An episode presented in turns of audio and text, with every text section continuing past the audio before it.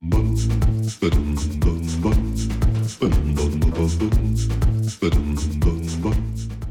are warmly welcome to listen to WDBE Talks, the podcast for World of Digital Built Environment.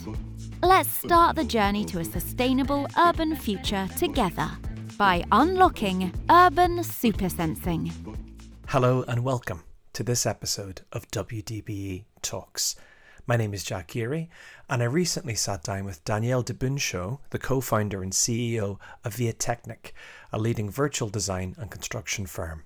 Our talk covered the role sensor tech plays in modern problem solving and the importance of integrated data solutions when delivering for clients. Danielle, thanks so much for taking the time to talk with us. Can you tell us a little bit about yourself and your career to date, please? So, I'm currently the co founder and CEO of a company called VIATechnik. I started my career really as a civil engineer, graduated from Stanford, very tech forward program so i was i was lucky in that regard in terms of a lot of innovation and technology creeped into the civil engineering program when i graduated i worked for uh, general contractors out in silicon valley in sydney australia and in chicago both on the building and infrastructure sides of the construction industry and in 2012 co-founded VIATechnik with my husband anton so, really fortunate that we get to work together and really try to impact the built environment together, which, which has been a great journey. Our focus at VIATechnik is really all things digital transformation. So, we work across the industry from design to construction to operations and across stakeholder groups. So, owners, real estate developers, construction firms, handful of design firms, down to material fabricators and suppliers. So, we're seeing a lot, uh, really wide breadth of the industry, seeing what's working, what's not working from an innovation standpoint, and really working with our clients to push the needle forward. So, what exactly does this year's theme of urban supersensing mean for you and your contemporary practice? To me, I think it's about this integration of the digital and the human. So, it's this idea that as humans, we can sort of use technology to augment our capabilities, and that changes the way we interact with the built environment. There are areas where virtual reality is actually better than real reality. So, as an example, when I draw in the real world, I'm still drawing in 2D, right? I'm drawing on a piece of paper. When I put on my virtual reality headset, I'm able to draw in three dimensions. And so, there's this aspect of that technology layer on top of me that's allowed me to do something that typically I'm not doing in the real world. Um, and you can start start to like think about applications like augmented reality that obviously have that same sort of impact. Um, and even like 4D BIM, right? This integration of time with the 3D model almost allows you to see into the future, right? I'm like fast forwarding my 4D animation and starting to understand that today uh, in August, here's what my construction project looks like. Here's what it should look like in October. And you can start to like get a glimpse into that future. So I think it's all about like sensing and interacting with the built environment in a new way because we have these digital capabilities. What other options do we have when it comes to expanding our senses? And what practical benefit does that bring for clients and practitioners? As creators, as sort of stewards of the built environment, a lot of what we do comes down to decision making. As we navigate through the world, right, we're using our senses to understand what to do, how to make those different decisions. Technology provides this additional layer of insight that expands those senses and that we can use to make decisions. So anything that can provide us with sort of like a new source of data, I think starts to become really interesting. Um, so augmented reality is a way where we're layering, you know, virtual data on top of the physical environment and, and getting that new sense through that. Uh, so I think that that's one way. But really, as we just start to like capture data sources, integrate those data sources, analyze then what that data is telling us, and start viewing it in new ways, y- you've unlocked an enormous swath of opportunity. Given the relatively novel nature of sensor technology, do you feel it's maybe a bit of a hard sell for the industry at the moment, or is there more potential for adoption than there was previously? I think it depends on like how you approach it. So if you approach it from a standpoint like, hey, we have this sensor technology, look at all the great things it can do. Would you like it? Then I think, yeah, sometimes it can be a hard sell. The individuals, the companies within the construction industry, I find generally are moving a mile a minute. Construction projects are very fast paced. There's a lot of complex moving parts. And it's hard because it can be hard it can be hard to slow down and start to understand what technology like sensors can do for you. So i think if you approach it sometimes from that like technology standpoint and the capability standpoint it can be difficult. I like to approach it from a what problem could it solve or what opportunity can it unlock? And i, I view those as different right? Um, hey we're experiencing this problem. We're experiencing this pain point. Let's try to solve it. Does keep you rooted in the reality of, of today. If you approach it from that standpoint and add on to it the opportunity standpoint right? like problems aside what opportunities do you want to grasp um, I think it can be really exciting. So then when you start having that conversation and say, hey, sensors plus this technology or this innovative process can start to unlock that opportunity, solve that problem for you, then I don't think it's as hard of a sell. We really need to start having those conversations the right way at all levels of the organization.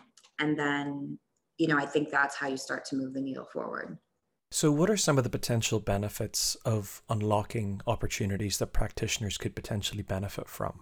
Our whole thing at Via Technic is about enabling our clients to make high quality, high velocity decisions, right? Better decisions faster. So, that has to do with understanding if you start from the questions that you need to answer, those decisions that you need to make, it flows from there understand hey, if I'm going to make this decision, if I'm going to answer this question, what sources of data do I need to make an informed decision? From there, start to understand okay, if I need these sources of data, are those processes digitized, right? Do I have manual time cards or do I have digital time cards? Do I have information about productivity in the field in a digital format or is that a hunch or is it buried in paper or spreadsheets? From then understanding, hey, are those work processes digitized? Then it's all about integrating them. Once they're integrated, you can do a lot. You can start to analyze it, you can build dashboards on top of it. And that's really where the insights and action then comes from. So that's really the thought process, the framework that we bring to our clients. It's not necessarily one piece of technology that we're recommending to everybody or one set of workflows but it's with that framework in mind that we start to say hey you should start thinking about BIM this way or you should integrate it into a virtual design and construction experience in this way and layer on these sort of technologies. But we really have to start with like what what decisions are we trying to make? Can you maybe speak to that a little bit more? Um, in what way does sensor technology help you in your clients processes as a whole um, especially when it comes to this idea of continuous feedback? Um, what, what sensor technology does is it gives us an, an incredible understanding of what's happening, hopefully in a near real time basis. So, you know, with sensors during the construction process, you can start to close the feedback loop, right? And and in the operations process, especially, you can start to close the feedback loop. And I think there's a lot of power from that we can start to say, here's what we planned to achieve. How are we performing? What changes need to, to, need to happen right now to get back to our plan, right? Or in what ways did we now understand that the reality has changed such that our plan no longer makes sense? Let's make a new plan. What gets really exciting about closing these feedback loops is that we improve, right? So our next construction project, the, there should be a better plan. There should be better execution um, and I think it also starts to like feedback into the design process, right? If we start to have information on how our buildings are operating, how our buildings are performing, how the users within the space are interacting with the building. Are there any projects you're aware of that deploy that approach or you're excited by? There, there's certainly projects that are using it in real time right now. So we're on we're on a large corporate headquarters project where there is a live BIM integration dashboard that's starting to understand where are the issues, who who owns the issues, how long are these issues taking to be resolved, how are these issues early indicators of project success the live in construction integration dashboard is eventually going to evolve into an operations dashboard to start to understand how is my building performing from a sustainability standpoint from a facilities management operations standpoint. So it gets really exciting i think. And, and again it's all about making sure that the decision makers have the right information at their hands that all the different stakeholders sort of understand the role that they play in them in the process. Was this ability to capture and track issues something that came in useful for you and your teams during the recent COVID 19 pandemic? And were there any learnings that fell out from that? You know, we're going on 18 months now of this COVID environment. We're all looking forward to this like post COVID environment. So there's a couple things that I feel like I learned that our clients learned. One is that we actually can make technology deployment faster than we thought. so there are many processes that, and we had clients that, you know, they maybe had an 18 month rollout for this cloud based technology. Well, when everybody was going to work remote, the cloud based technology rollout happened in a week instead of a year and a half, right? So it showed us that we could move faster when there was an impetus to change so that's one thing that I, I think actually bodes really well for the construction industry. I think the other thing it taught us is that we cannot predict the future.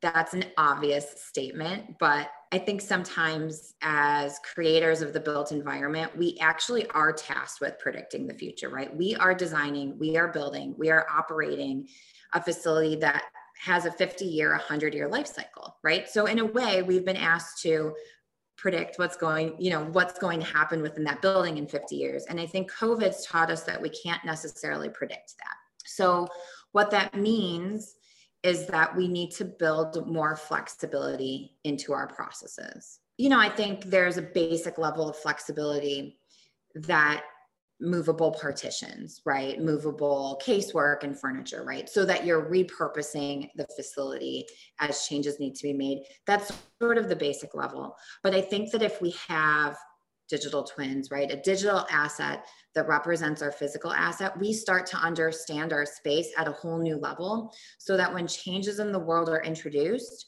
we can understand very quickly what needs to change within our facility. Before COVID, at our company, we've sort of been like obsessed with this idea of uh, flexibility as a way to quickly respond to changes in the world.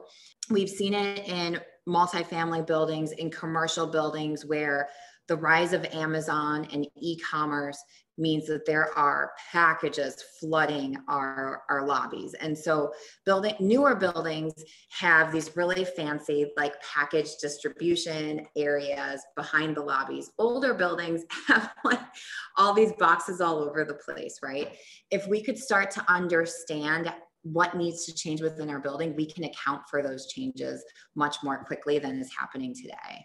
So it doesn't just take a massive renovation or building a new building after the change has occurred, we can actually start to respond more quickly. We feel the same thing like you go into certain airports and it's really easy to go find your Lyft or Uber. You go into other airports and there are signs all over the place and you're walking 15 minutes before you get there because these ride sharing services change the way people move to and from airports much more faster than the airport could respond. So there's a lot of changes happening in our world. I think COVID taught us that there's no way we're going to predict those changes. And so instead, we need to build flexible design, construction, and operations processes.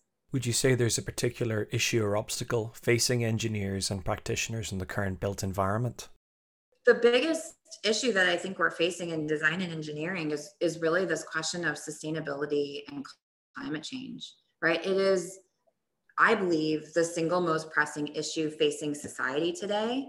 And as a result, the single most pressing issue facing those of us in the built environment, right? Those of us in design and construction.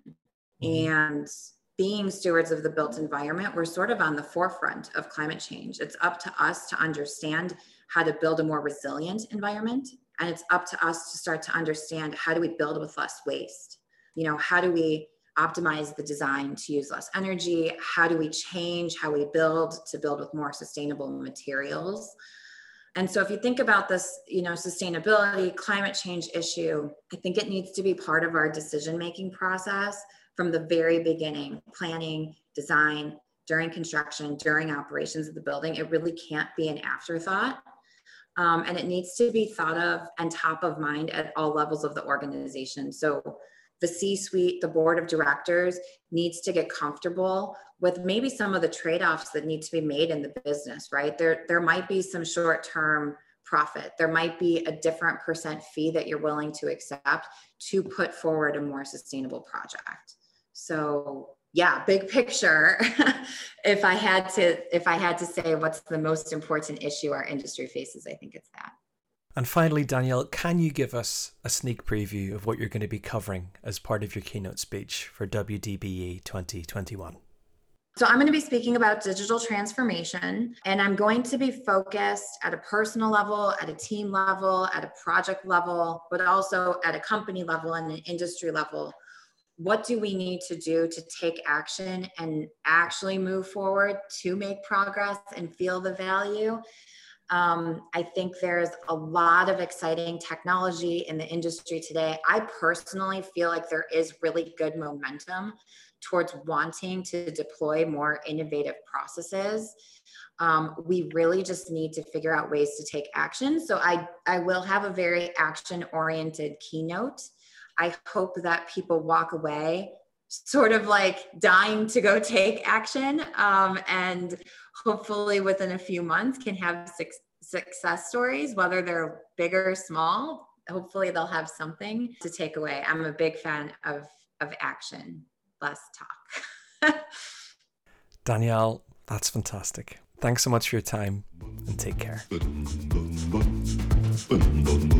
Thanks for listening. Join us at wdbe.org Bum, bum, bum, bum, bum, bum, bum, bum.